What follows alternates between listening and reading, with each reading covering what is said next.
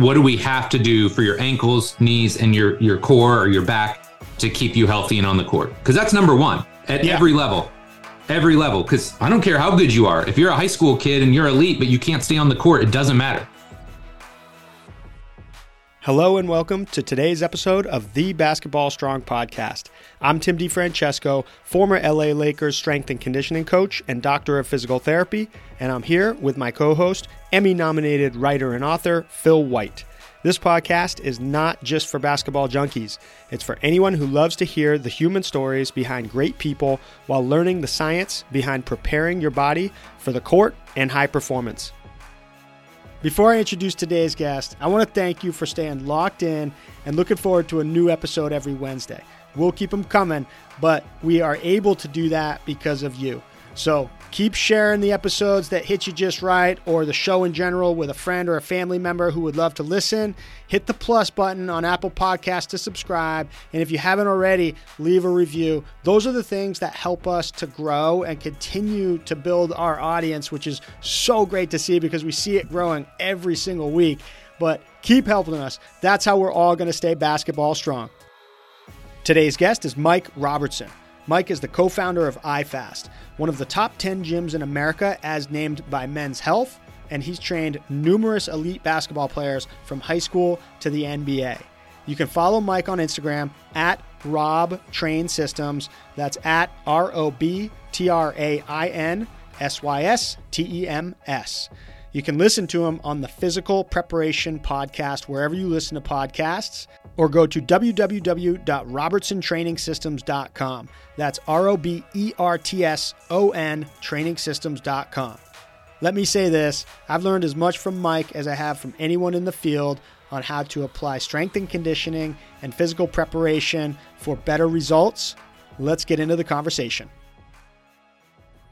Mike, I, I can't wait to pick your brain on some more technical aspects of physical preparation for the game of basketball because yeah. you have worked with numerous elite college and pro basketball players over the years and and uh, I'm I'm super excited to kind of get into that side of it but I also have really enjoyed from afar and and sometimes as we've had a chance to grab dinner and and catch up on my travels through the NBA circuit when I would come to Indianapolis and and we had a, a chance to connect there and and do our thing even not only afar but uh, even up close have had a chance to really enjoy how you have put together a unique, I would say, unique approach of tried and true and some progressive methods but I, I imagine that a lot of that philosophy and what you do sort of with a blindfold on and just just kind of do it at a high high level now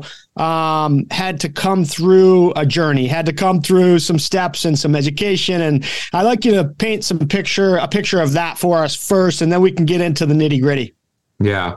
Man you're absolutely right. It has been like this long and winding road to get to get to where i'm at. And man, it started with the formal education, starting off at Ball State. Like I knew I wanted to do something in this realm, but what it was, didn't totally know.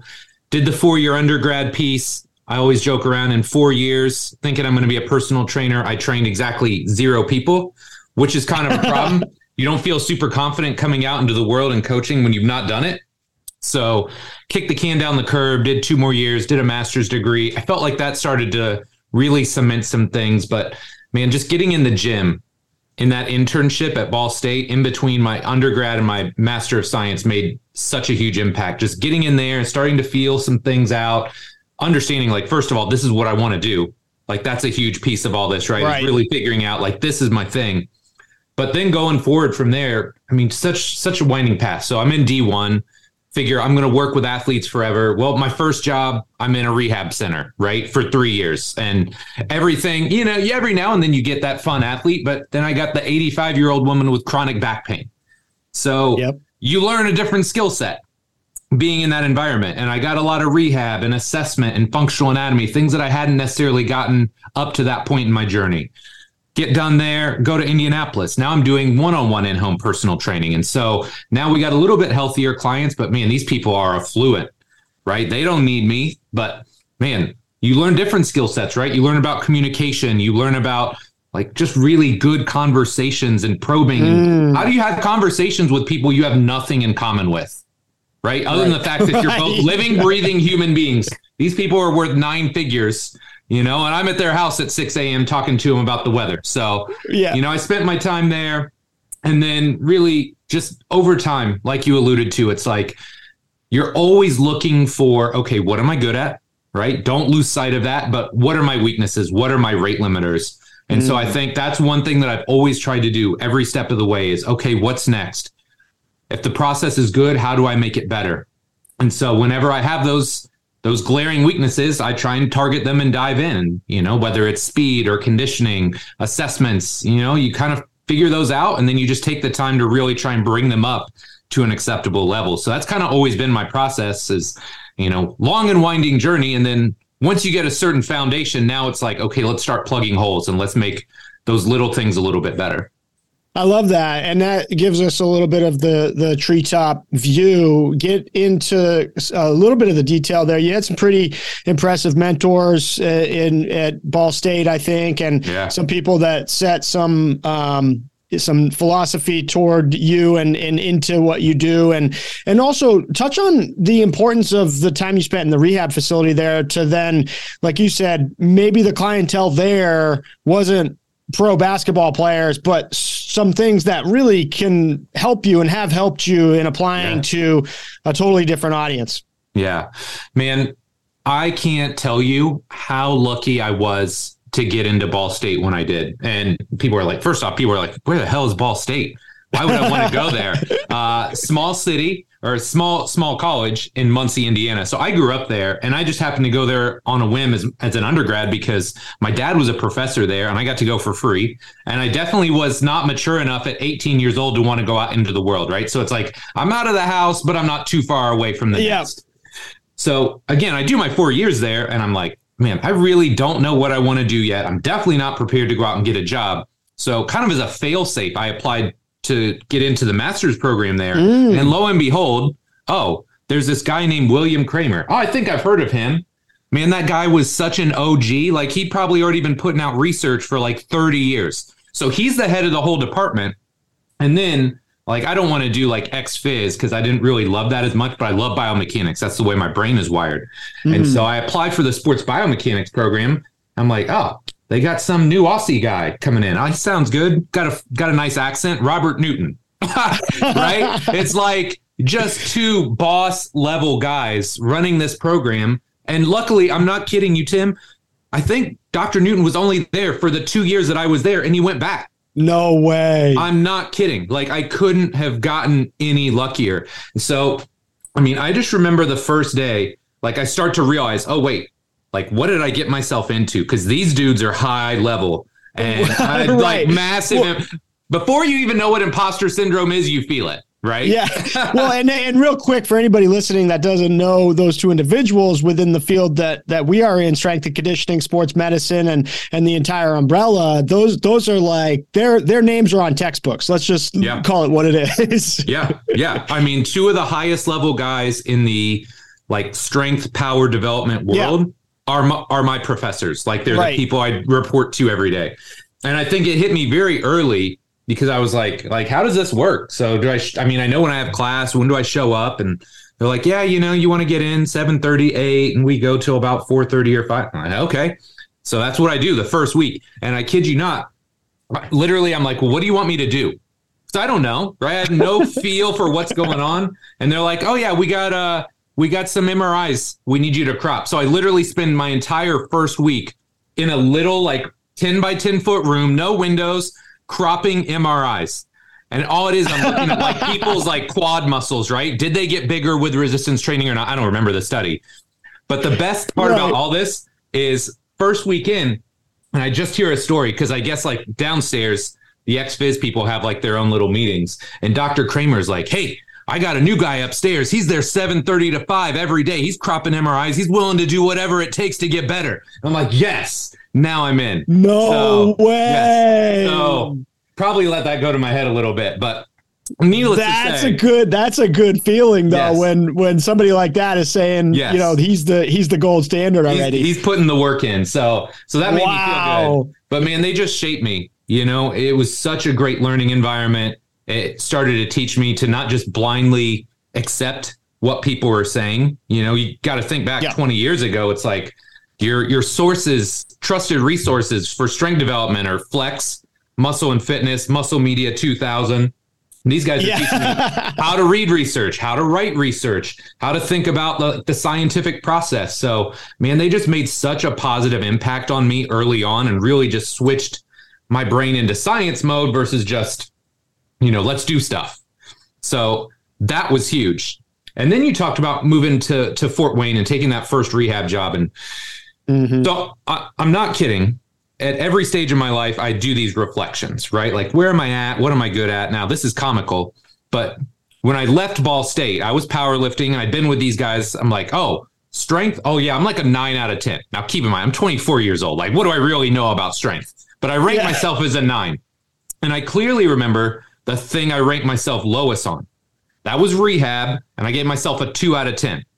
So I think there was that strong dose of karma involved in that whole process to put me in a rehab facility. It's like, hey, pump the brakes, champ. Here's something you know nothing about. yeah.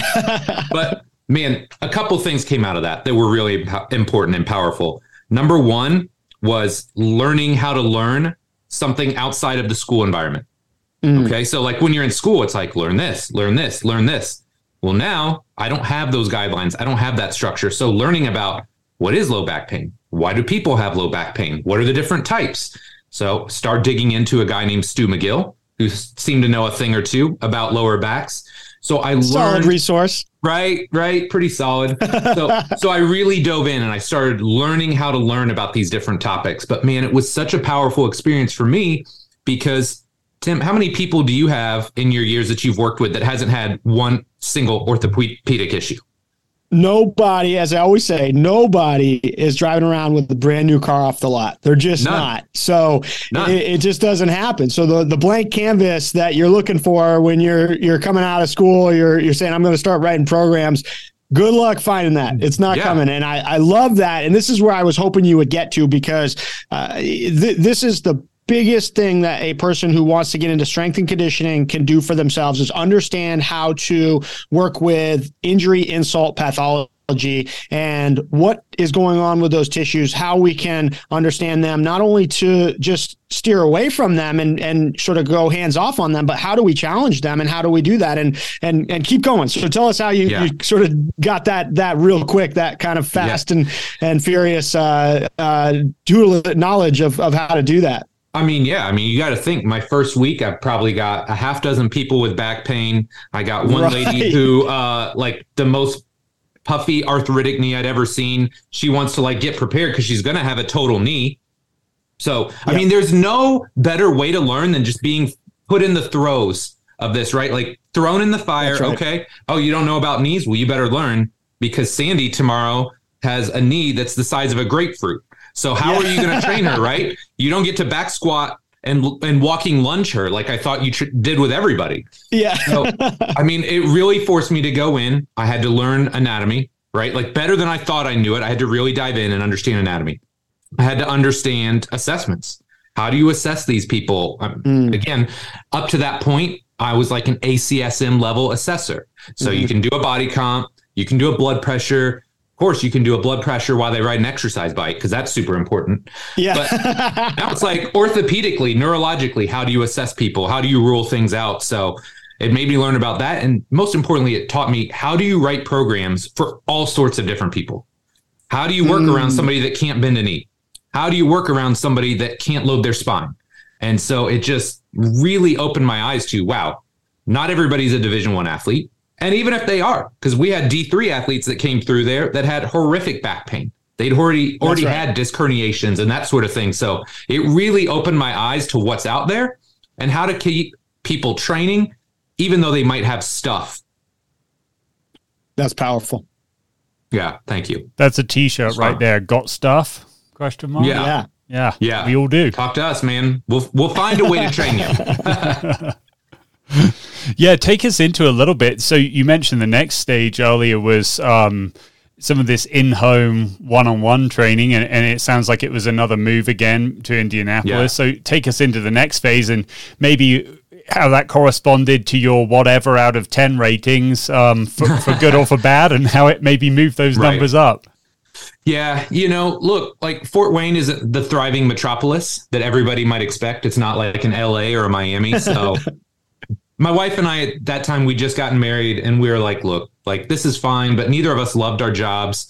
Our families were closer to Indianapolis. All of our friends were in Indianapolis, so it just seemed like the next logical step and so I got offered a job in home one on one, but like there was a lot of stuff going on in life, right? Like I'd really started to branch out into the online space, which sounds mm. funny now in 2023, but 2003, 2004, 2005, like the internet starting to grow. So I started writing for T Nation, started writing for Elite FTS. I'd started creating fitness information products like we called them back in the day. So I knew I loved this and I was passionate about this. And so I just thought, okay, how do I continue to do the things that I'm enjoying on the education side while getting a job that's closer to where I want to be? Yeah. So one of the side benefits of doing the in-home stuff was a couple of the guys that I worked with were founders in this charter school. So small single A high school and they're like, "We need a strength coach. 2 hours a, day, 4 days a week." I'm like, "Yes, I'm in." So now I'm a little bit closer to getting back to, back with these athletes, right? And it just totally rejuvenated me. I'm like, man, I just love being around the young kids, teaching them. And again, uh, a single A charter high school athlete is a lot different than a Division One athlete that I was working with at Ball State. Yeah. So it really teaches you a lot more about development. And maybe, hey, everybody at this level can squat, but you come back down, it's like, man, I just remember we were trying to teach our, uh, our boys basketball team how to squat one day. And okay, this is how you back squat. You set the bar here shoulder, you know, it's like 20 cues and they're like, you know, looking off wherever at their buddies or they're like hitting each other behind me. Right. I'm like, and then you'd watch them actually do it and it's like train wreck. Yeah. So at, at, no point in time has a goblet squat sounded more efficient and effective. And so I'm like, hey, this Dan John guy, he's talking about this. Let's try this. And immediately everybody's squat looks better. So I know, love it. You just you learn these lessons, right? It's like, and again, people might roll their eyes now, but in 2000 to 2005, you either back squat 98% of the time or you front squat 2%. Nobody's exactly talking about right. the 30, 40, 50 different squat variations that we have access to now and that we use. So, man, it was just really interesting because I had those kids, but the communication piece, man, I'm telling you, that was really important for me. And I always joke around, but there is no one minute longer in your life than the rest period that's one minute with a client you have nothing in common with. Yeah. just like staring at each other, like looking at the clock. It's been like 15 uh. seconds. You're like, all right, that's good enough. Let's go. You right. know, you you find things. So like I never drank wine, but one of these guys was super into wine. So we talk about that. Another guy owned like 20 apartment complexes. So we talk about real estate or other stuff. Like one gal was like a super high level, uh, I can't even remember, like a blood doc, right? Mm, yeah. So we talk about, you know, all kinds of stuff about blood and blood disease. It's like you just learn about these people because I'll tell you what, even if you have nothing in common, man, they are fascinating human beings. If they got enough money to pay Always. you for a one on one in their house two, three, four times Always. a week, they're doing something at a high level. So, man, I just learned a lot about communication, about forging relationships because not a lot in common right? At, at, the base level there's not a lot of things we're not talking about sports as much or right. movies they're not the same age you know they're all 30 to 40 years older than me. So you just find ways to create these connections and these bonds and man taught me a lot about that. And the human side of coaching that goes beyond just the x's and o's and being in the weight room together so critical. And now as you kind of paint the picture for us it's it's so clear as to where your expertise shines now in being able to relate connect put it all together with people that are injured uninjured or working through and around stuff. But it is that sort of human connection skill set that you developed there that really allowed you to work with as you said anybody. And yeah. and that I think is is one of the biggest pieces. There's another part that uh, you t- you touched on that I think is so important. Um, I oftentimes have entry level professionals in the field saying, "Okay, how do I get to that job that you had with the Lakers as the strength coach?" Well, you know what? It starts with that charter school that Mike Robertson started with fourth, fifth, sixth graders, and none of them are ever going to play even varsity basketball. Yeah. And you you just have to start working with athletic populations. It literally doesn't matter the level, the age, the stage, any of that stuff. You have to start somewhere. You have to develop your chops. You have to develop yeah. your reputation for, oh, they're doing a great job with those athletes. Doesn't matter if they're fourth, fifth, sixth graders. You know, yeah. eventually that turns into you're you're training the freshman team. Eventually that turns into, oh, now you're working with the varsity squad and and who knows, a local college in the area needs you to do some dynamic warm-ups. But I think it's really important that you just start to look around you as an entry level professional trying to figure out, okay, and and and if if there's somebody listening, like, wait a minute, well, I can't wait till Mike gets to the part where he starts working with Indiana Pacers players or yeah. people that are playing for Purdue or whatever. But yeah. look, we'll get to that. But the point is, it started with those kids at whatever level it was, whatever sport it was, just working with athletic populations and kind of getting your feet wet with that, with them at that those developmental stages and really understanding that and then developing your reputation. Uh, if if you agree. Yeah. Well let me just take this one step further. I think one of the Please. best things that happened to me and in turn i tried to instill in my interns is that you better be good coaching everybody. Yeah. Like i don't care what level you want to get at. Like i got really good coaching some of the most unathletic humans you'll ever see so when I go right. coach somebody that's in the NBA, boom, it's easy, right? Yeah. You you could have no training experience and write a program for a decent NBA athlete or NFL athlete. You're going to look like a great coach just because they're a great athlete. Right? right. There's things you want to fix and clean up, but by and large, they move pretty well. You take somebody that can't walk and chew gum at the same time, and if you can teach them to squat and hinge and lunge and press, with a certain level of competency, you will absolutely slay when you get to high levels.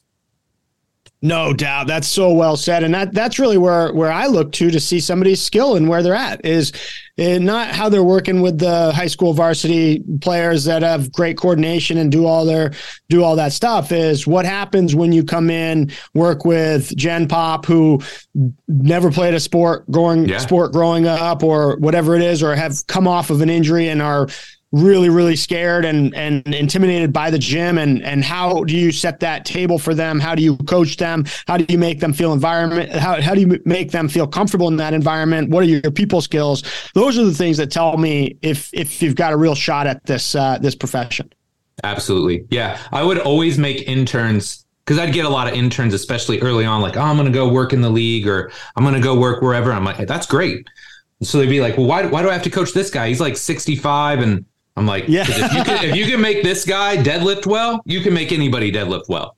So they hated it, yeah. but then when they were done, they were like, oh, oh, I get it now. Thank you for doing that. Yeah, yeah, exactly. And I would I would take that one a step further and say the thing that I really like to find in a, a, person is seeing that they get that that feeling of goosebumps. They get that joy from working with the person who's never touched a basketball, will never touch a basketball, as they do with working with the varsity athlete that walks in after after 4 p.m. when they get out of school. There's not a change in their affect of oh they yes. kind of are going through the motions and during the day with Gen Pop and then all of a sudden the varsity athletes walk in and they they light they light up. To me, that's a problem because you you better find the same amount of joy and and have the same amount of enthusiasm and it better fill your cup the same way as when you work with either either or.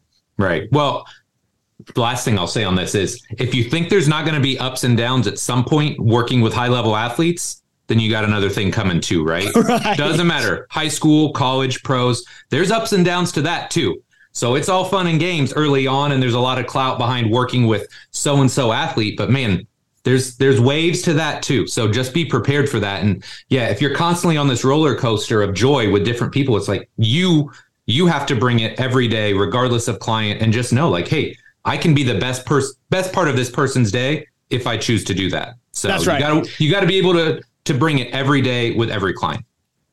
That's right. So, Mike, where does it then intersect with Bill Hartman, and and and where do you where does iFast uh, sort of get born, and and and take us into that chapter?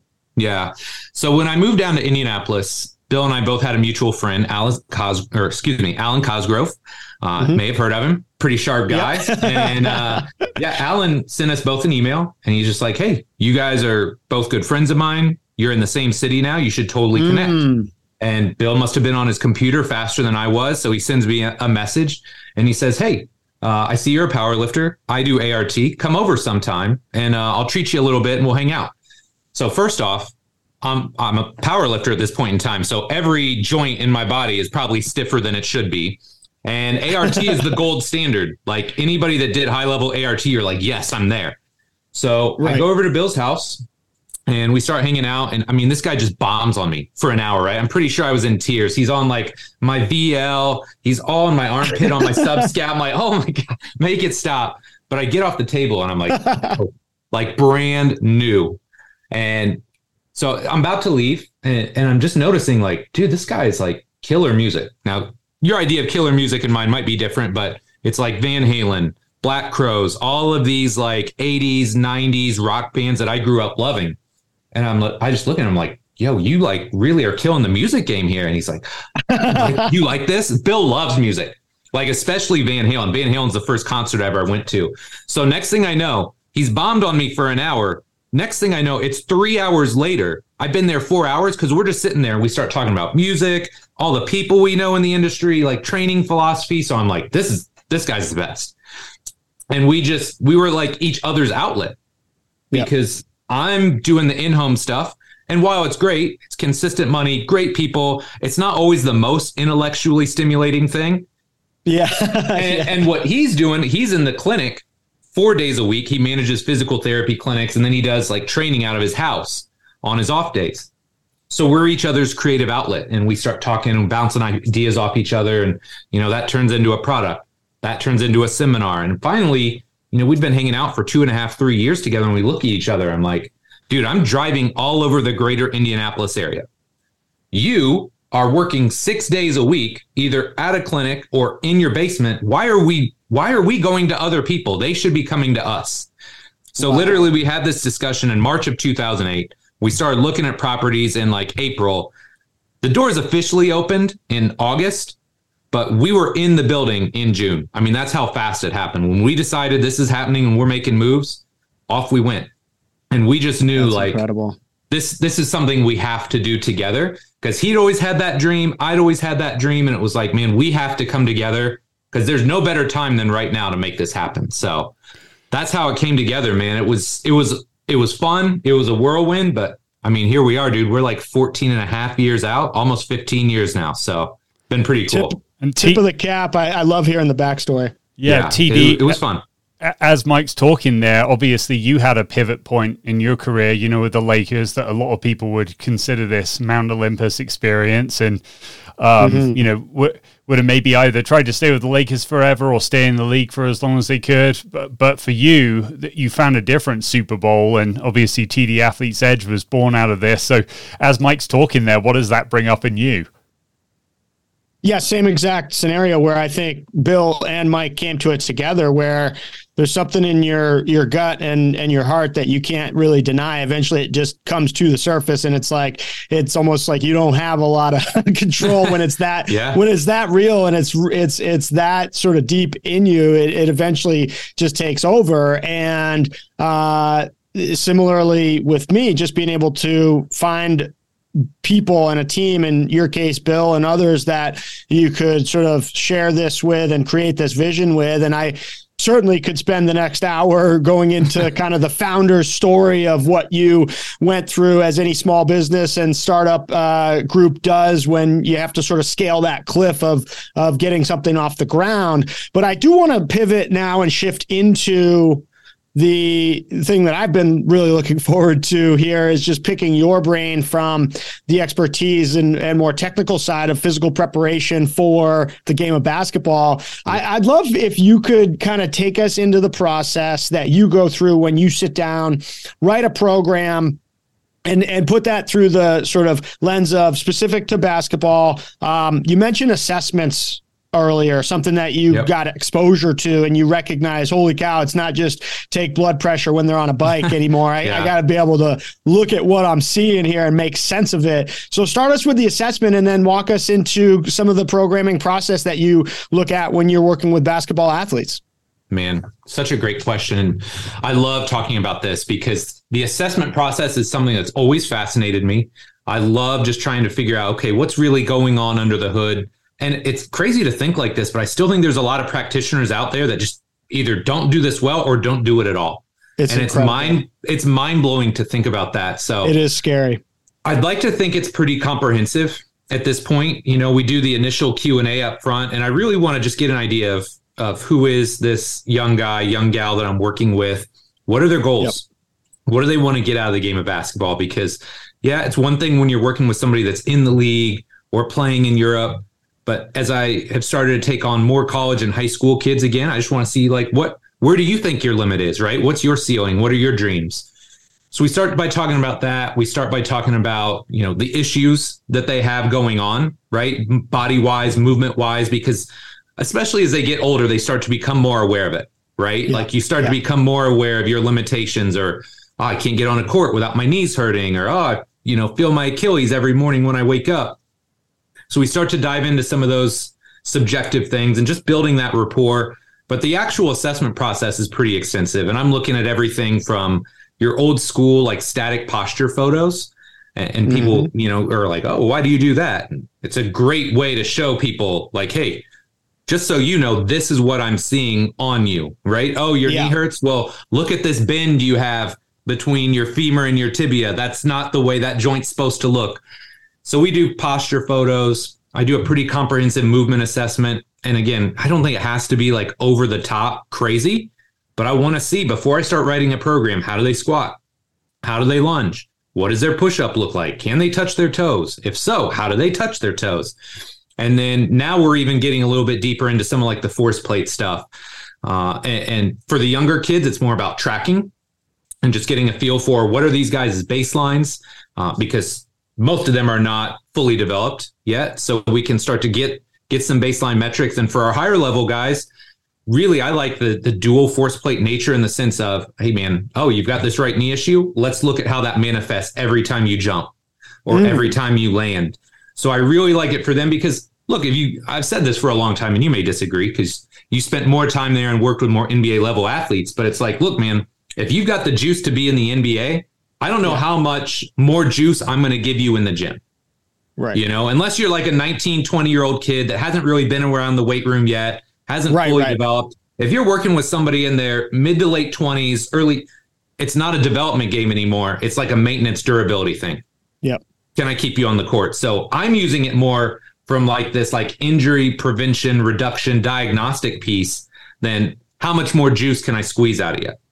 So no, I, that, I love that. At. No, that is so important because I think, and that is the way that I applied it. Uh, I knew right away when I got around Kobe, Pau Gasol, Steve Nash, and Dwight Howard, and and the likes that it wasn't about oh, can I help Dwight get a little higher for his next dunk next dunk contest. It, right. it wasn't it wasn't right. about that. It was can we keep him on the court because he's had a couple of back surgeries or yeah. one at that time and and this kind of thing. It's a durability thing. You use the word yeah. and and that's the lens that um, I was using then and what we use at TD Athletes Edge to write every program that we write. Now, the beautiful part is if you do it right, the bigger, faster, stronger stuff will uh, happen. The performance piece will yep. translate. Uh, but if you don't build it on the foundation of, of durability for what you make choices to put into your program, I think that's where people get sort of, and I can't wait to sort of tap in on this a little later with you, intoxicated with the get the vert jump up and uh, let's let's pack the 15 pounds of muscle on that coach said I got to get on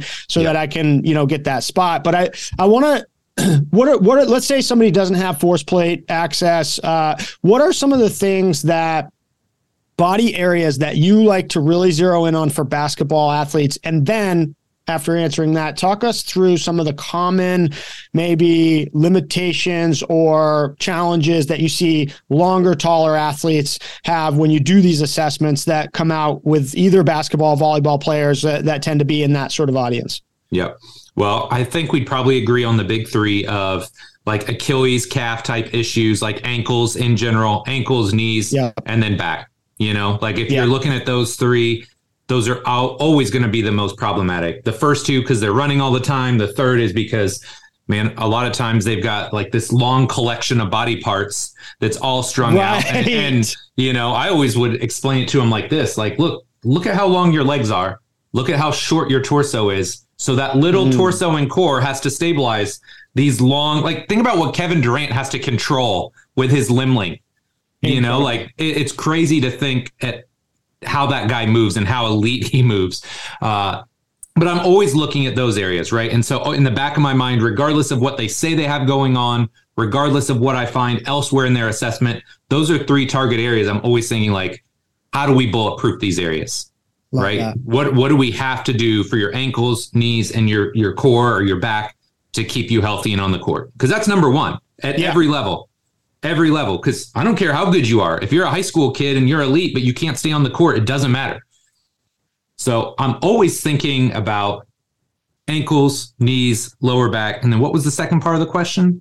Sorry. Yeah, yeah, no, that this this is perfect. I mean, the the second part is, is just more along the lines of um, well, let's let's sort of bring it over this way is so tell us about that get a little bit specific for us if you could on yeah. like if it, ankles ankle instability and ankle injury is such a, a big yep. thing in basketball yep. uh, can you talk us through some of your programming choices and some of the things you like to put in and almost put into the drinking water with many basketball athletes obviously case by case basis yeah. that goes without saying that this is why we're doing assessments is to tease out the outliers and the extremes yep. but um, there's some stuff that needs to be in the drinking water i think Yes, agreed. And I just think of it as like the 80% of stuff yeah. it's going to kind of find its way into everybody's program. So, yes.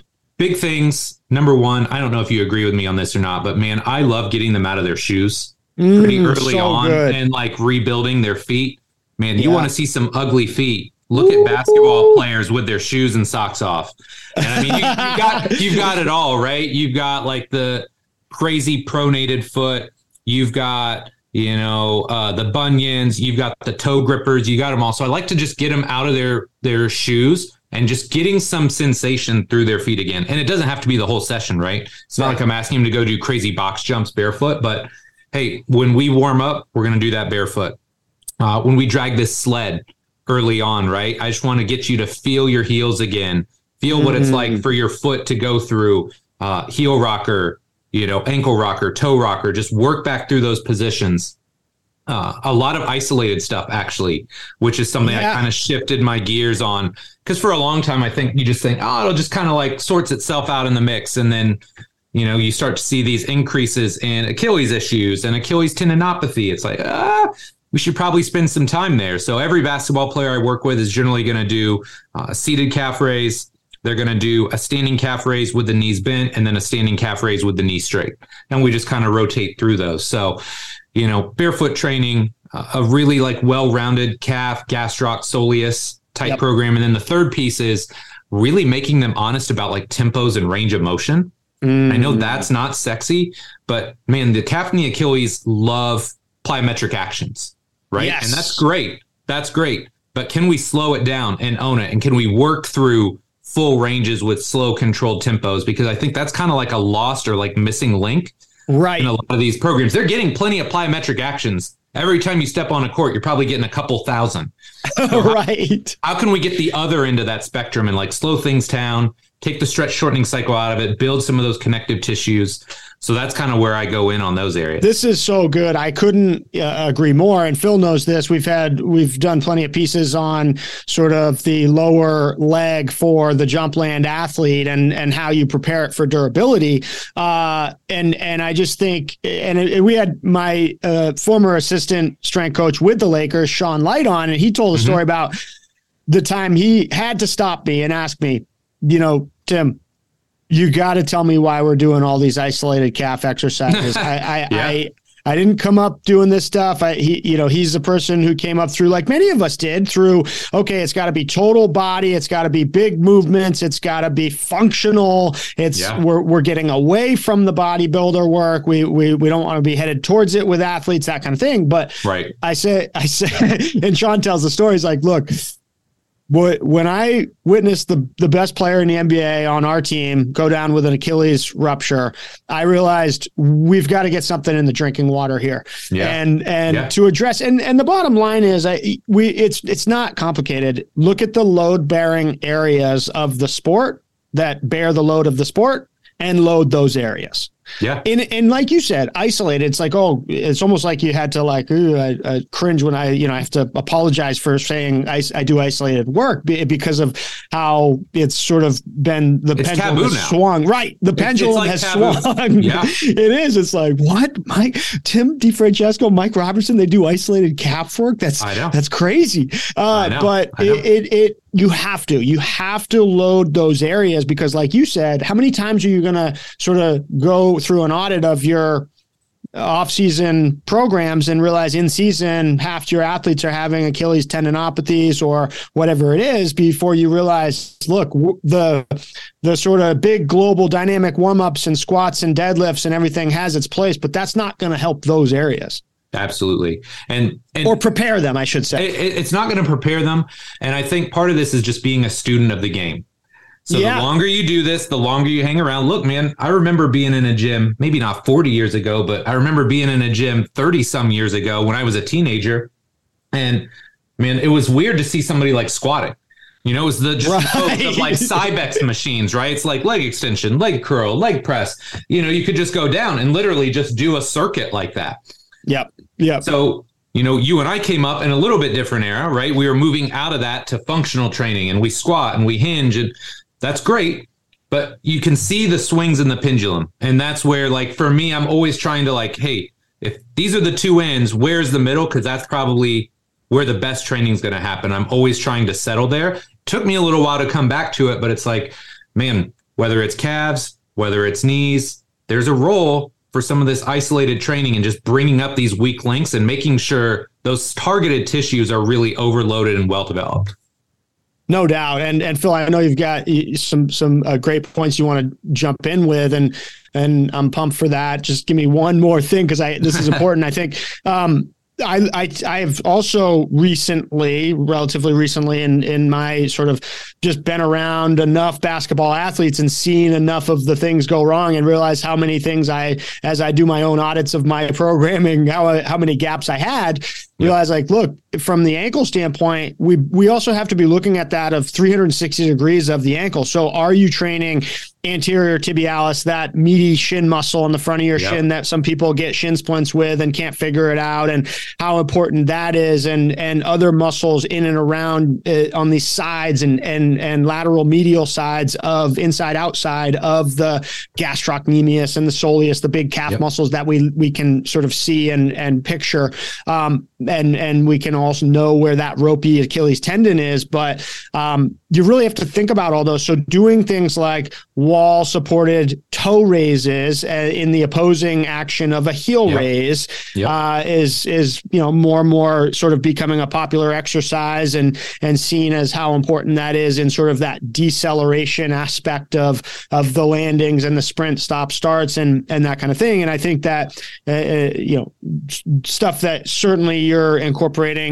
in as well so nothing I'm I'm sort of sort of revolutionary revolutionizing to to your program but is something that I began to really incorporate a lot more because um and again it's like it looks like an isolated you know what are we doing here type of a of a thing and yep. and it's it's so it's so impactful because those muscles are responsible for an awful lot of the load from that part of the body all the way up. There's a lot of weight yeah. coming down yeah. onto those muscles and what they're trying to do. So I, I, think that's a really, really key thing that I've recently started to sort of shift to. Yeah. And I love the idea of the 3D aspect too. So yeah, my guy, Ed Sumner, was coming off an Achilles tear. And so you know, I was lucky to work with him for a long time, tore his Achilles. Luckily, he came back and I, I, was a part of his rehab process coming out of that. And, you know, you talk about something that's going to make you more like acutely aware of everything you put into a program. And all of a sudden you're like, no, like, okay, jumping rope, there's, there's a role for that, right? You know, we get away right. from some of these things the longer we do it. Okay. Those extensive plyos, uh, coming back to little things like people would love to clown on an agility ladder right? And sometimes rightfully so. If you're laying it down yeah. and thinking this is like the greatest creation for speed, maybe not. But man, just think about all the different like foot and ankle actions you can create with yes. different different agility ladder drills. So now it's like, okay, you know, his foot's underneath him. Now his foot's out wide and it's got to go through these different foot actions. Now we're scissoring like all these different yep. motions and activities. And if you combine that with some of the barefoot stuff, man, you're really just building a more healthy and resilient foot ankle complex as a whole. So I love that idea of like really 3D training for that area. No, that that's so good. Yeah, it's it's so true. And I think this is where the kind of like you talked about get get somewhere in the middle right because what what we're talking about right now is not to say you need to spend an hour with their their shoes off and and doing yeah. you know different movements on uh, toe raises and heel raises you need little doses regularly, and then you also got to lift some heavy stuff. And we're going to get yeah. to that later. Yeah, agreed. Yeah, so mo- moving up the chain a little bit, the, the second area you identified was was knees, and ov- obviously, you know, a lot of load going through there, yeah. and and not only load, but you know, it, it, to talk about 3D, this is a lot of lateral movement, and yes. we continue to see some of the best prepared athletes in the world go down, whether it's on the football field basketball court or just in everyday life? How many folks do you know in your family that have either had knee surgery or yep. torn ACL from that co-ed softball league finally getting them or whatever it is? So talk yep. to us a little bit about, you know, warning signs there. And again, like you did with feet, feet ankle, calf complex, um, what are some preventative things you do to bulletproof the knee? Yeah, man, I think this is such a great topic, something that I've been fascinated in. I had a knee surgery in 2005 myself. So, mm kind of like having an athlete suffer a major injury when you deal with an injury or a surgery yourself you're way more apt to like listen and like okay what do i need to know here? No, so yeah.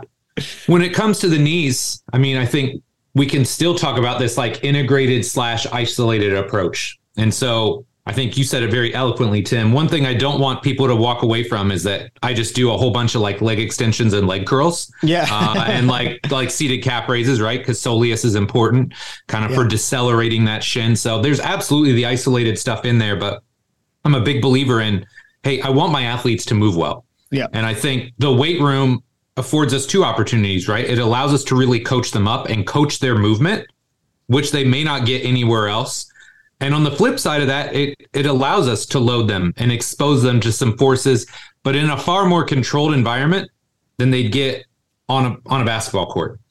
So, I mean, the big things that are in every program, like I'm trying to get every every athlete to squat, right? And, and the squat may be different. It could be a goblet squat, a two kettlebell, safety bar, but I try and find a squatting variation that I can load. Mm-hmm. Almost always going to have some form of a split squat or lunge in there. I think that's very, very important. And I think just as I'm kind of fleshing this out for you guys, one thing that I think is so critical for these athletes is if you take posture photos or you really pay attention to what these guys look like from the side, they are pitched so far forward. Their center of gravity is so mm. dumped forward, and that drives a lot of the calf stuff, a lot of the knee stuff. So, a lot of the things that we're doing in the gym early on are teaching them to shift their center of gravity back to better manage their body weight. So that's why that's why so many of those like heels elevated variations are back in vogue. Front foot elevated split squats. I mean, we all know anytime you put a load in front of the body, like a goblet or two kettlebell or front squat, magically the squat looks better, right? Yeah. Well, yeah, you shift the center of gravity back, you allow some of those back muscles to shut off, you stack their system a little bit more effectively, and now they can change levels. So I'm always trying to teach them, like, hey, yeah, we're squatting to improve your vertical, or yeah, we're doing it to strengthen your body. But man, this is going to help you.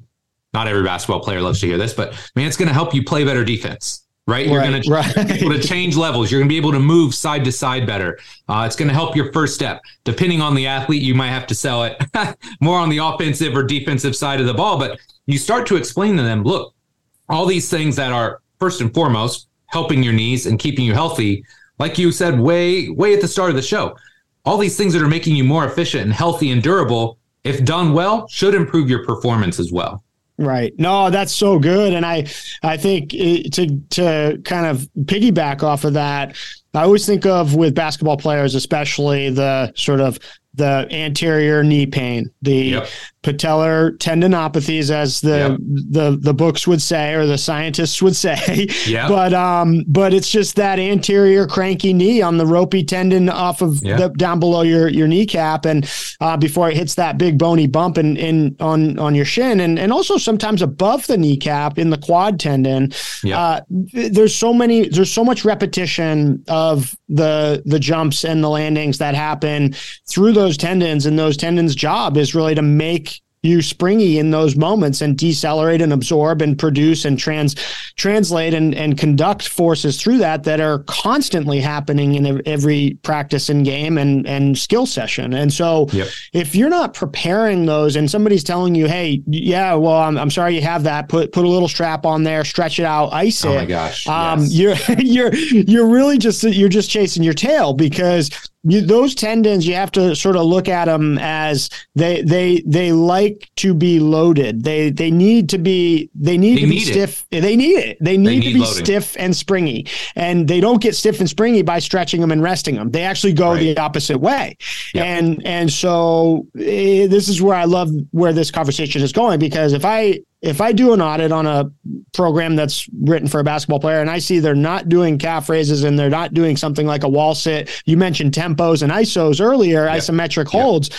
I'm I'm uh, concerned. I I mean I that is these are the types of things that need to be in the drinking water. We need to be loading these tendons in a couple different ways, not just with eccentrics, not just with um with isometrics, but also with sort of springy jumpy type exercises which we can get into shortly.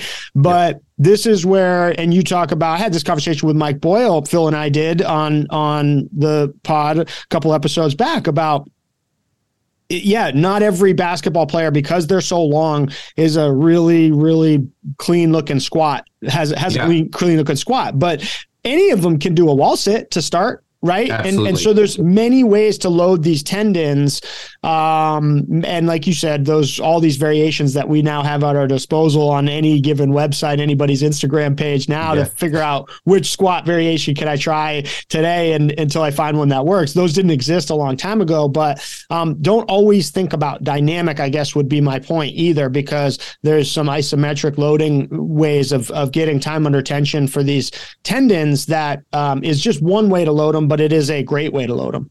Yeah. And, and I'll go a step further, Tim, because this is your show and I want people to like you. And I'm okay being the bad guy. but look, if you're listening to this and you want to work in basketball, you better learn about knees and anterior yeah. knee pain. Like it, it's it's part of the game and it's not a small part. It's one of the That's biggest. Right. Like last week, I had four fairly high level basketball players start. It was busy, right? Like four kids, three days. Three were Division One players, and the the fourth kid is probably going to play Division One.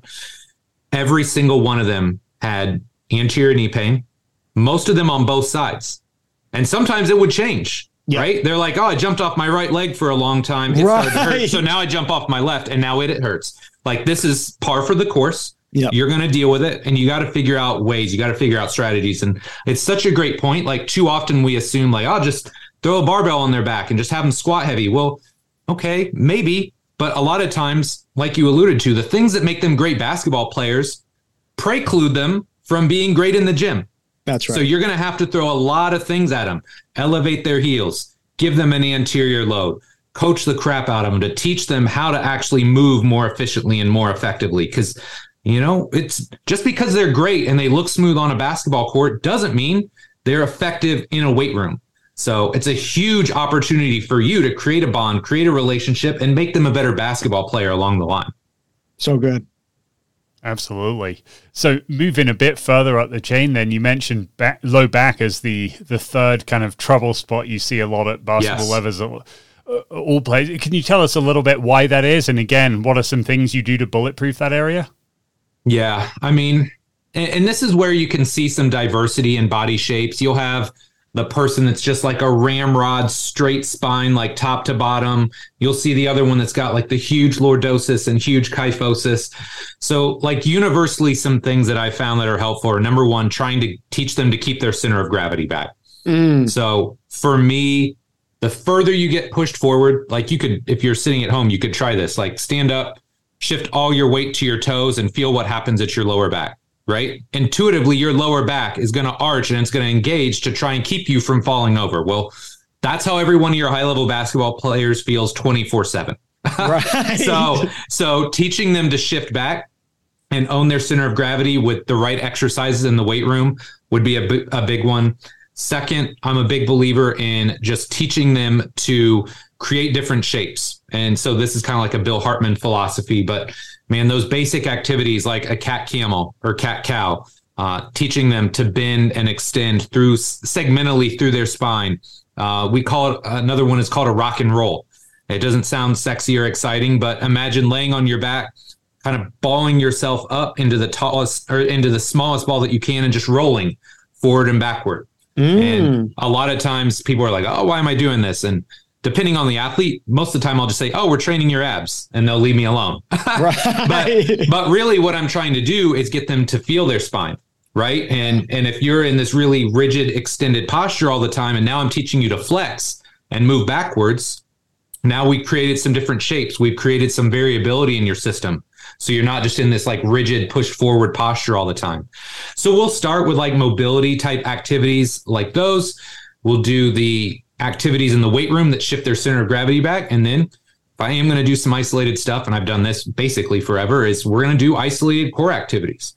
Mm. And we're going to teach you, hey, can you really engage your core? Can you own those really long levers? Because back in the day, I say that a lot because I'm feeling pretty old these days. But you know, we it was like crunches and sit ups and all those activities. Yes. And along the way, we started to realize, hey, those are great. But what's probably more important is learning to control your pelvis and control your lumbar spine and own those positions. So if we can stabilize those, man, you're going to be more efficient, more effective. Your back's going to feel better. Your hips are going to feel better. It's going to take stress off your knees. So that's something that, again, basically, since I've been doing this, it's been in there in some way, shape, or form that isolated core work because the final piece here is just think about the length of the levers, right? Let's talk about a guy you and I shared, Roy Hibbert. Yeah. How long was that dude's legs? right, seven two, freakish long legs. I could tell you some stories about him. He's he's a funny guy, but man, part short, two, tor- short, yeah, short relative torso, really long legs. Think about the levers. That's right. He has to own and control. So, what may be a very simple core exercise to somebody that's five six, five seven, five eight. You put it on somebody that's seven two, it's a whole different ballgame. So exactly. the core training and the leverage, uh, like owning those levers, was vitally important for my guys to try and keep them healthy. Yeah. Good. Can you get a little bit more specific? You mentioned some of the sort of rolling rock and roll action yep. that you talked about there, but yep. um, I'm I'm picturing and I'm I'm curious. I have no idea. I'm picturing maybe some bear crawl variations that you might be putting them yep. into, or certain things like that. Um, I, I, this is a, a thing that I see, and I I I get it because uh, yes, I'm on. I'm on Instagram too. We most of us are, and and yes. so you you start to see these these pretty cool looking exercises out there, and it's really easy, easier than it ever was in some ways it's wonderful because you get inspiration. You say wow i never thought about that application. I, I know the person that needs that exact thing or I, I just thought of something from that because i saw that and i wouldn't have in, in our days coming up through we didn't have instagram to right. get a, a, a, little microscope into people's weight rooms and what they were doing. But in other ways it, it could be a slippery slope because you can just not realize sort of the steps that it took to get the person in that video to that or yes. you realize you apply it to somebody that you fast forwarded the process on and and so take us into kind of some of the the one two threes abcs the 101s of some of the core yeah. work that you love to do with basketball athletes dude great question and and i think if you are the person that needs like 50 different random activities, this is not going to be the answer for you because because a lot of my stuff comes down to maybe five or six themes. Yeah. But a lot of progression and regression built into it. based on the person you're working with, right? So, you know, dead bugs, I think I already mentioned that, but I mean, mm. we've got a pretty extensive dead bug progression from somebody that has like zero core control yeah. to somebody that is just like freakishly strong, stable. So, dead bugs is a big kind of cloth or, or one of my big rocks in there. I love reverse crunch variations. So, mm. it kind of plays on that rock and roll theme but yeah. teaching people to really own and control some of those eccentric positions. So take their- us through a reverse crunch setup real quick so we yeah. can kind of picture it. Yep. So let's start easiest level, right? Yep. You're on a bench, you're laying on your back, you grab the back of the bench. Got it. From here, bring your heels to your butt, right? So you're trying to ball yourself up as tight as you can, bring your knees up to your elbows. Inhale. So you're kind of reversing that lumbar curve. You're trying to flex the spine. Then, as you extend the legs back out, you're going to exhale, but you got to make sure that lower back stays glued to the bench the entire time. Got okay? it. So now it doesn't sound that hard, right? But go do that like eight to 10 times with really sound technique. And especially if you got really long levers, long legs, it's going to be like just going to in, say increased exponentially, right? Yeah. So you know, you got variations like that. You can take that into the old Bruce Lee dragon flag exercise. Right. So, you know, if you got a small guard, right, and the yes. basic exercises are too easy, give them something like that. A very easy way to progress that activity is okay, no more holding onto the bench where you dictate how much, you know, kind of strength and stability you get. Now hold a kettlebell. Start with like right. a 16 kilo kettlebell and then drop to a 12. So the less assistance you have, now the more work your core's ah. got to do. So reverse crunches are a great one. Well, like, I, I love that, and I can't wait to have you keep going. But I, I yeah. the, the the cool thing with that is there, we're getting everybody's getting what they want. The the, yep. the athlete feels the burn in their six pack. Yes. And yes. then we as the clinician get that segmental spine action and control that yeah. it's teaching on the flip side of the six pack that that we want. And and yes. like you talked about earlier, what you don't realize is these uh, tall athletes are walking around in extension, chest puffed out, ribs flared up, and and their spine is in that extension all the time. When we sort of help to give them some segmental movement and motion of the spine that it is meant to have, it could be yep. really, really healthy for that. In addition yeah. to the burning six pack that they think that this is for. Absolutely. Well, and that's that's why like sometimes I'll just give those little white lies of why am I doing this? Oh, it's abs. You know, right. it's like totally. it kind of it buys me a little bit of wiggle room sometimes. Hundred percent. You know, you don't always start with like hundred percent great rapport with somebody. Like the first couple sessions, they're like feeling you out. And does this, this guy yeah. know what he's doing? Why is he making me do this awkward activity? So you yeah. know, then as they stick around, they start to see results. Then you can like dive into some of the nuance and why it's valuable. But yeah, man, so I'm, I'm, big on yeah. the win-win right? Like they uh, feel like they're huge. getting something and I'm getting something. It's huge. Sorry, I derailed your thoughts there. No. What, any anything else on the the sort of one two threes ABCs and and one hundred oh ones on core for you? Yeah, I mean reverse crunches would be like a big theme. Yeah. Dead bugs would yep. be a big theme. Uh, your different plank variations, yep. big theme. I love bear crawls. And, yeah. and we'll start from like a static bear crawl to, you know, forward bear crawls, lateral bear crawls, backwards bear crawls, like such a great core activity. And you look at, I mean, getting these people to dynamically control their core. That's right.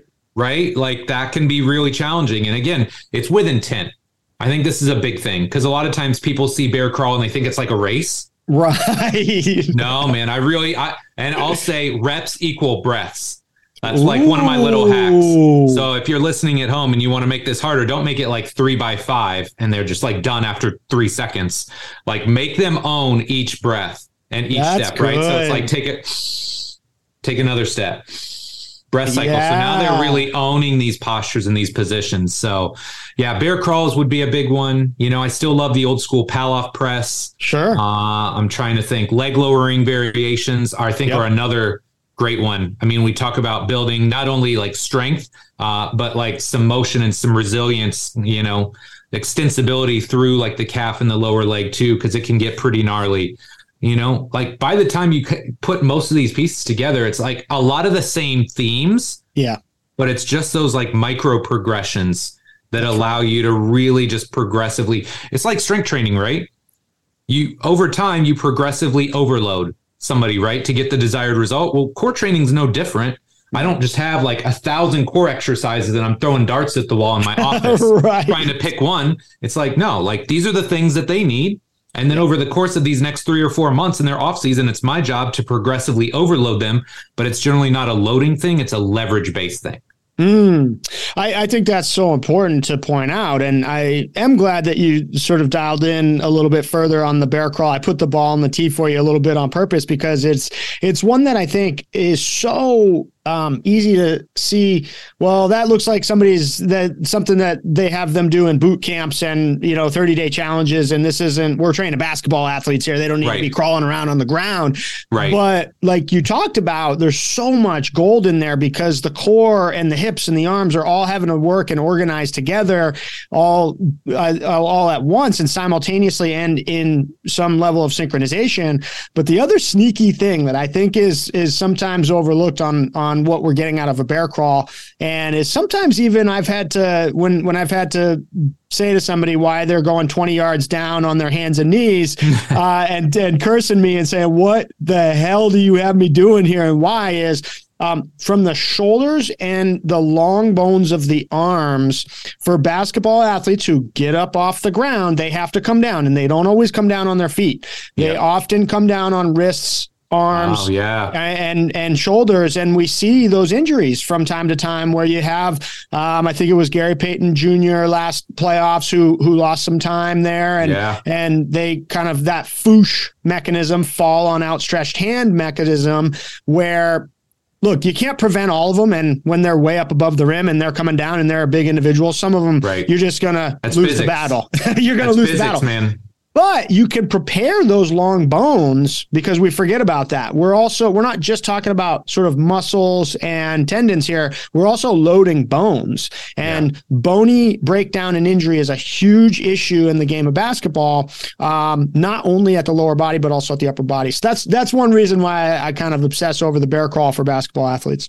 I, I, love it. And I just had this like flashback. I think it was like 1998. I'm at Ball State and I had to take like one athletic training class. And the answer to like any upper body question was falling on an outstretched arm. Right. Like anything, right? Wrist, elbow, shoulder. I could put that and I was going to get at least partial credit for that because it's almost universal, right? And you're like, this is comical, but it's really true. Foosh, like falling, baby. You just don't know. Like, what are you going to hurt? I don't know, but it's probably going to hurt something either wrist, elbow, shoulder. It's going up somewhere on yeah. that on that chain. Yep. So good. It's just so fascinating to kind of get into your brain of of um of how you look at it. It's it's uh man, I'm just I'm taking a lot of notes right now. I love it, man. I love it. This is fun. And you guys are so good, good, at this. You should start a podcast. you know what, Phil? What, let's let's talk about that. We need, we need yeah, to, yeah, we need to bounce that around a little bit.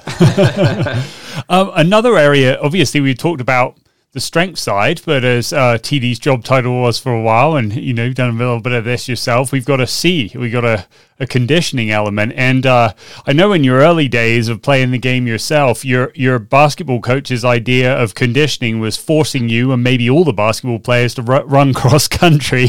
Got to get yes. some distance in, son. Oh you know. So yeah, maybe maybe take us inside a little bit of that old school philosophy, and then you know how that has certainly progressed in your own practice and what you would do for the in quote C, the conditioning part of uh, yeah. basketball prep these days. Oh man, yeah, literally the worst year of basketball of my entire life. Um, so, so to give you guys an idea, like I love basketball. I grew up playing basketball. Uh, I didn't have kids near me because I grew up in the country. So like basketball was my outlet. You know, it's cold, bored. You know, didn't have Netflix, Xbox. Uh, you know, online gaming. It's like, hey man, you're bored. Go out and get some buckets. So I love the game and I'm willing to do whatever, right? Like literally, you tell me what to do and I will do it. And there wasn't a lot of fall sports at my school. This is important because really it was tennis, and that was like one sport I never really played. Mm. So our coach that takes over my junior year says, Well, if you don't play a fall sport, you are mandated to run cross country if you want to play basketball because everybody's going to be in shape. Okay? now, keep in mind, I'm like a 16 year old kid and I love basketball, and my basketball coach is saying run. So I'm like, how far? What do I right. got to do? Right. Like, so literally, I put everything into this. And I'm, I mean, look at me, dude. Like, I'm not an aerobic athlete. Never was, never will be. Uh, if I'm chasing a ball, it's a little bit better, but I mean, running? Like I hated running. But man, I ran. I ran a lot. And, and I clearly remember a, a couple times, like we would do like one mile repeats. It was one of the worst conditioning cross country sessions of my life because it's like oh. three quarters of a mile. And then there's like this like 45 degree concrete slope you have to run up. And then you finish. So we do five of those, right? And then, like every smart basketball player, oh, at the end of that, have dinner. Oh, we had open gym that night. So you know I'm in the gym. I'm not going to miss open gym. Absolutely. To finish this story off, as far as cross country goes, I mean, literally, I'm putting everything into this. I'd never broken 20 minutes. And at the end of the year, the coach comes to me and he says, Hey, look, one, you've gotten a lot better. Number two, we don't have a seventh runner for this race. Will you run for us? Like timed in a meet. Now I'd run all the meets, but I'm like, yeah, sure. I mean, I got to run it anyways, right? So I haven't broken 20 minutes the entire year. I run 1910. No, no, I'm not kidding. I smashed it. And now keep in mind, anybody that really runs is like, yo, what's wrong with this guy? But hey, for me, break 20, man, that's no joke. Me, yeah, by like 50 seconds. So I'm like on cloud nine. I'm like, yes, I'm going to crush this basketball season.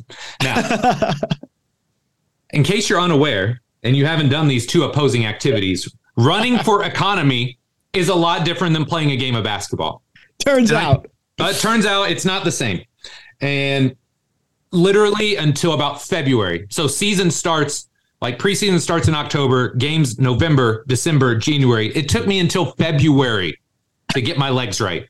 I'm not kidding. It was the worst year of basketball in my life because I was totally and inappropriately conditioned wow. to play the sport. Wow. And it sucked it sucked because that's like my thing, right? Right. Um, so yeah, I learned a lot about. It's a different animal. The sport's a different animal, and I I, I find that I, I can't wait where you're gonna wait to hear where you're gonna go with this because I just find that it's one of two things. It's either the camp of thinking of well they don't need to do conditioning because they get it in when they play, or we got to go run that three miler a couple times a week and get out there and and pound the pavement. And right. and I can't wait to have you take yeah. us where where we need to go on this. Yeah, okay, if I want to get better at basketball, right, I better be doing like explosive actions, right? right? Fast, stop, start, sprint, cut, take a break, go do it again. So, I mean, immediately before even being a coach, I learned that lesson. And I learned, okay, what what looks like the sport and then how do we kind of incorporate that into our our conditioning? You learned so, it the hard way. I learned it the hard way, dude. Like, trust me, I will never make that mistake with somebody. Right so that that's really always transferred into my working with athletes. And i think one thing that's unique about basketball is they spend a lot more time on their respective court yeah. than most athletes yeah. right? Like i've worked at, at high levels i'm very blessed right? High levels with nfl fo- level football players right? They're not running around in the off season crashing into each other right, right? that's a good point. Soccer too. So- soccer uh, okay i'll take that back. But like rugby AFL, maybe those are the best conditioned athletes, right? But soccer, yeah. they run a ton. You run a ton, but I don't see them running around on a soccer pitch most off seasons, right? right? They'll ramp up, but it's not like basketball where you're constantly kind of on the court. So we get a little lucky. I think we can be a little bit less on point with our conditioning yeah. because they do so much specific stuff all the time. Now, I'm not saying be a really crappy conditioning coach. That's not right. what I'm saying. But just know and understand, right? Like they get a lot of specific conditioning based on playing the sport. Yeah. Now that doesn't mean you can't do a good job of laying a foundation, especially, you know, if you've ever had somebody where conditioning is their weakest link. Right. That's where it's like, okay, now my conditioning better be on point. And I think this is where trying to marry these concepts of was my coach wrong in trying to develop a conditioning base? No, it was the way that he did it. Yeah. So, hey man, you need a general aerobic base. Right. It's not. Right. It's not just hey, let's just go out and you know Tabata every day and and and magically we're going to be in shape. You got to develop the base so that when you get to the specific stuff, you've got the aerobic energy system in the background, refueling and replenishing those energy stores. So I think that's something like this is a great example, like Roy. Yeah. Okay. So when I started with Roy, his conditioning was awful, and he would tell you, that's he's right. like, my conditioning is really, really bad. I want to be able to play 30 plus minutes a game because he'd get tired he'd foul, then he'd be in foul trouble, and now he's out of the game. Yep. So we put such a huge emphasis on that. So with him, we're not just starting with like explosive stuff first thing in the offseason. It's funny, I still remember this. We would do like cardiac output. we'd create circuits. Roy, I need your heart rate to be 120 to 140. Mm-hmm. We're going to go 30 to 45 minutes. And he'd swing a sledgehammer, uh, you know, push the prowler, do the battling ropes. And this is when Vine was a thing. So he right. put these on Vine. I mean, that's how long yeah, yeah, this that's was. right. Yes, he was big on Vine. Yeah. So we would do these, and he'd do that a couple times a week. We do a couple of days of high intensity continuous training, right, yep. with step ups. Yeah. Hey, all right, now I need your heart rate a little higher. Take a, a you know a step every three to five seconds, and man, in a month we saw a huge difference. And what was cool, we're doing that as he starts getting on the court. He came back and he told me, uh, Paul George told him like when he came to camp that year, he's like, "Yo, what'd you do this summer? Like, you just look fit. Like you oh. look like you're oh. moving better." I'm like, "Yo." Paul George sees it, and even uh, Frank yes. Vogel, who was the coach at the time, yes. I got to meet Frank, and Frank's like, "I don't know what you did. You can't make him look any better, but damn, he's in good shape this year. So I was like, that's a win, man. Little things like that, that go a long a way.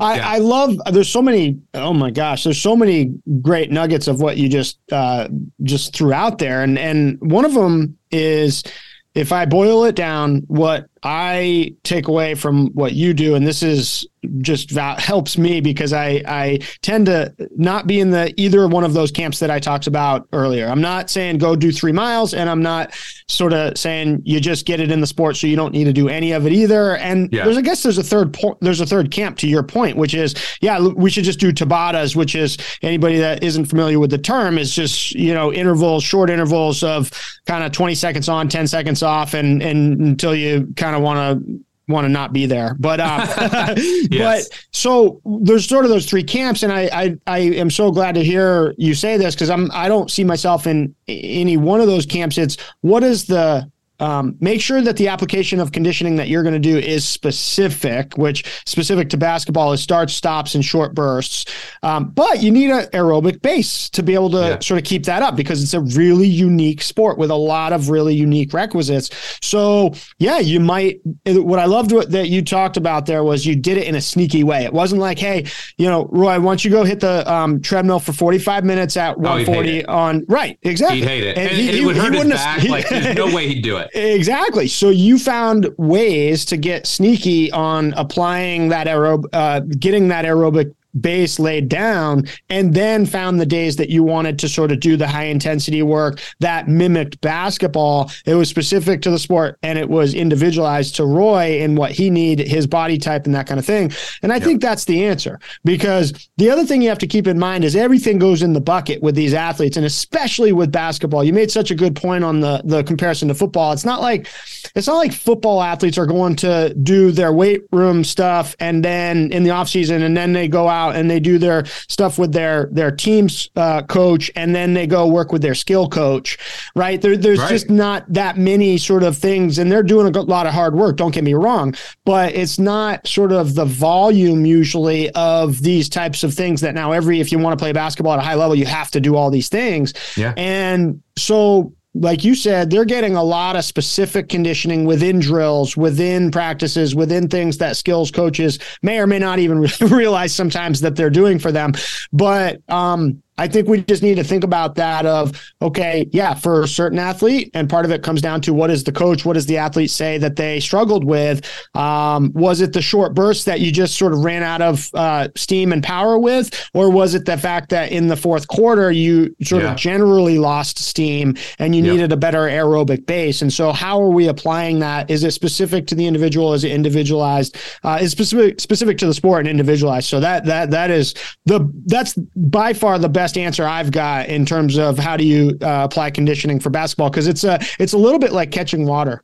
It, it really is, and I think, I mean, if you're just around the culture, right? People don't talk about pick up football. Right. Pick up, pick up, soccer. Like they just don't. And I mean, I spent five years working with a professional soccer team here in Indianapolis. Those dudes aren't going out and knocking the ball around. They're right. not trying to get after it in the offseason. Like they're going to lift and they'll do the conditioning and the runs that I prescribe for them. Like there, I have to be really locked in yep. because they might not touch a soccer ball for eight weeks. And then next thing you know, they're in preseason. So my conditioning for them is a lot different and a lot more targeted and specific than basketball, where I've just got a little bit more wiggle room because they are doing all of these things in the off season to get ready for the sport. Totally, Mike. I know we only have you for for so much time here, and I, I we could go for hours. Uh, when you are faced with the idea of that we all are faced with. So many basketball athletes and and parents and or coaches are sort of a lot of times it's the athlete uh, um, and uh, who is like I've, i just got to get my vert up. Um, it, talk us through some of the pitfalls that can happen when that becomes the focal point and then talk us through well how do how do we do it though if if, yeah. if that is a, a legitimate objective? Yeah. Well i think one of the biggest issues is when we get so focused on I use the car analogy all the time. We get so focused on the engine and we forget about the brakes. Mm. I know you've talked about brakes before and mm. decelerations and being able to own that. Yep. And so many people, it's just juice, juice, juice. And right. they go out and they wonder why their knees hurt, why their yeah. Achilles hurts, why they tore their ACL. Well, yeah. We spent all this time developing your engine, right? We supercharged your engine. You got a Ferrari engine and you got Yugo level brakes. Right. Well, that, that, that, well that's said. showing my age too with a Yugo. Maybe a yeah. Kia. You got a Kia, Kia, level brakes. Yeah. Nothing against Kia. Nothing um, against but, Kia. But uh, so so can you? I, I love this, and, and I want you to go into specifics on this. Of like, give us an application of where you might see a little bit of a missed a gap in a training program where it's super obsessed on the engine and mm-hmm. and they miss they miss the preparation for the brakes. Yeah. So one of the things that I always try and do is like come with some sort of numbers, mm. right? So whether it's a Vertec, whatever, and this is where, at least for me, the force plate has been helpful because like I've got one dad in particular, and he's like, "We got to work on explosiveness. Got to work right. on explosiveness." right. And I respect one? that, right? You only yes, got one yeah. of those. Well, well, one dad, one dad, every one kid. that's one that's coming to mind. Yes, yeah. Uh, and he's like, "Got to work on explosiveness." And if you look at like the raw performance numbers, pretty good. Like Solid. really pretty good. Like as a yeah. high school, a sophomore in high school, I'm like, yo, this kid's got some juice. Yeah. But if you dig deeper, right, little things like time to take off, uh, mm. uh, little things like being, uh, you know, able to transition quickly. That's a different story, right? Like that's not just I need to jump higher. That makes more sense. Now that's like, oh no, I can't get off the ground quickly. I'm too slow when I come into or out of a cut. Like that's a different thing that I need to chase, right? So really trying to have some of these good conversations of it's not just I need more vert explosiveness, right? What do you mean by that? What does that mm-hmm. mean to you? Is that jumping higher vertically? Is it off one leg? Is it off two legs? Is it being able to stop? Is it being able to get a step back and create separation? Like getting really clear on what they want, I think is part of it. Yep. The second piece is the education side because I've never or very rarely do I see somebody that jumps crazy high that doesn't have pretty good brakes. So I'll always come at it from that other side first of, hey, look, a lot of times when we train the eccentric, the isometric, when we teach you to stop quickly and then rebound, those things go up. Mm. So I will kind of explain it like, hey, look, I'll use that same car analogy. Of yeah. If you're not if you're not focused on both sides of this, if you're not focused on the engine and the brakes, you're not going to get the result that you want. Yeah. Yeah. So I really so try and hone in on that and help them understand like we're not talking about different things. Yeah. They're two yeah. sides of the same coin, and we have to address both of them if we want to see the best possible result. Right. And is it maybe getting over that the visual aspect of it where the dad thinks, well, I better come in and see that kid jumping on a higher box next week than this week. You know, I want to. Of course. To, why is that guy on the other side, you know, that pro player stacking up two big ones and, you know, getting maybe even getting yeah. that third little one on top and my kid's stuck doing these, yeah. you know, repetitive longer things or so is it partly that yeah. overcoming that objection absolutely we talk about the look test right mm-hmm. and the look test is when they take their shirt off right what kind of weights are they using uh, what box are they jumping onto there are times where you have to play the game a little bit as a coach and yeah. throw them a bone and maybe say oh hey by the way look what johnny did today he wasn't doing that last month so i think there is an element of that but it's it's just like when you have the conversation with the athlete like there's a give and a take. The same thing when a parent's involved. Yeah. And it's like, look, I, I understand. It's like empathizing. I know what you want to get out of this. I'm also your trusted expert. You're coming to me to try and help you. So let's work together on this. And and I think part of it too is just helping them understand and see your long-term vision.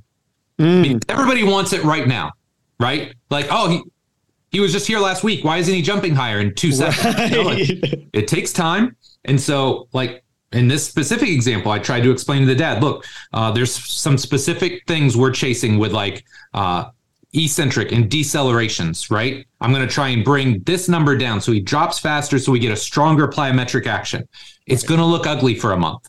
Like right. setting the expectation of this isn't going to look the way that you want for 4 to 6 weeks. But when it starts to click, it's going to come together. So sometimes it's it's not just doing what you want and hoping that they know. It's like setting the expectation, explaining the long-term vision so you can say, "Hey, look, it's not going to look great for this little bit of time, but as these pieces start to come together, that's when you're going to see a change."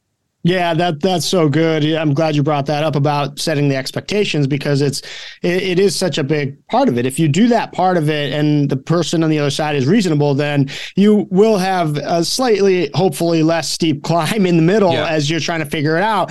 I, I also think that it's um it, it kind of gets there's a lot of noise out there programs that say oh five inches in 60 days and all this stuff and look I'm not saying those programs aren't going to do that, but what's what is the cost, right? Yeah. So what are the things like I guarantee you those programs are not working on ankle mobility and loading the Achilles and making sure that we're getting those patellar and quad tendons prepared for all the loads that they're just they are solely focused on the exercises that and, and the type of thing that I see are things like, okay, we're fast forwarding a kid who has no business to do, and this is a hot topic in across the industry right now of, you know, should we or shouldn't we be doing depth drop uh, jumps and and things like that, where how much force is really necessary. And and yes, it can have a there are things, there are training applications that can have a yep. really nice effect on the adaptation and create sure. an effect on the body and performance that may not long term be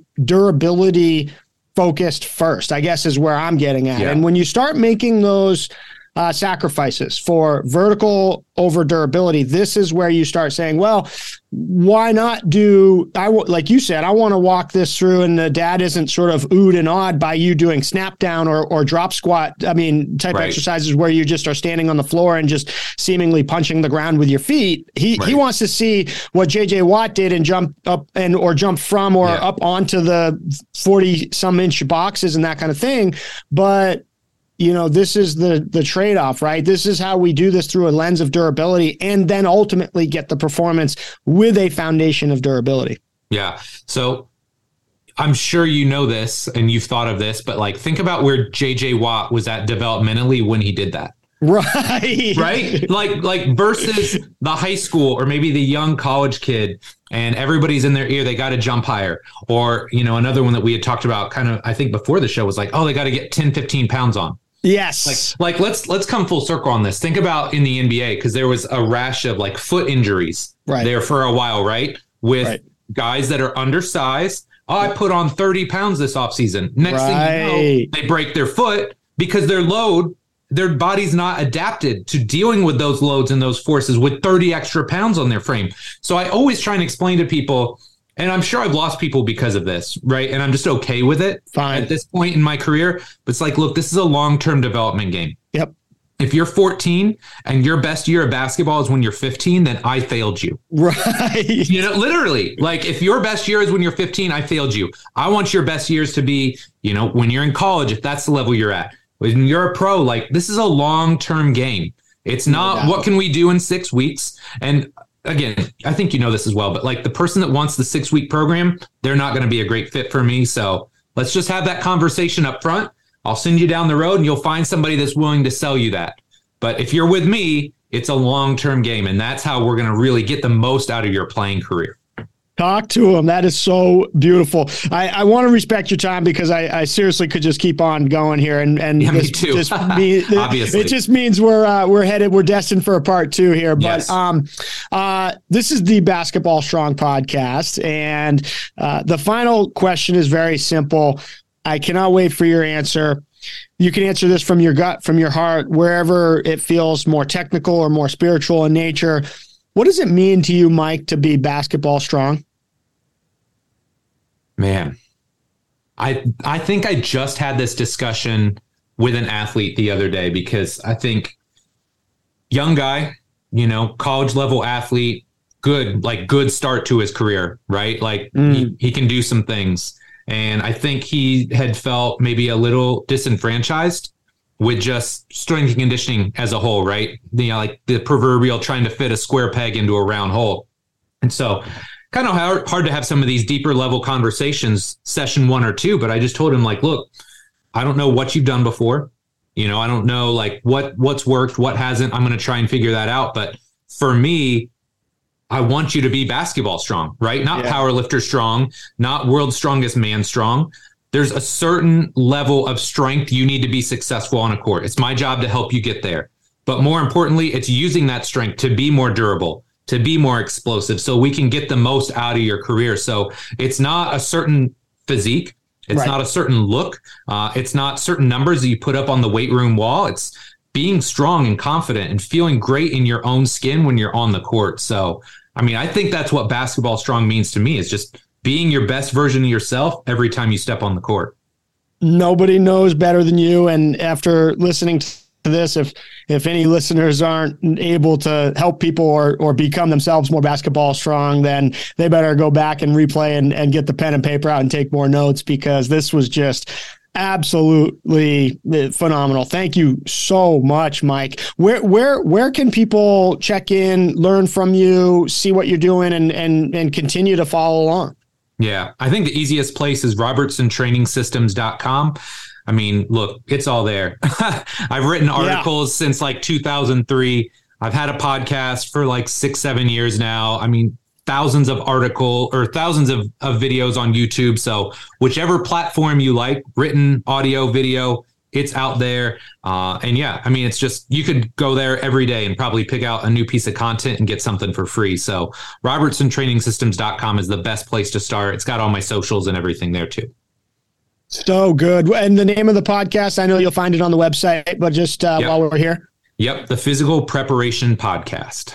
Oh man, I I love that one. It's uh it's it's on my plus subscribed and and uh, I can't wait usually Thanks, for every uh every episode as it comes out because um as uh as we now know you you bring the fire. So thanks so much. My pleasure, man. Thanks for having me.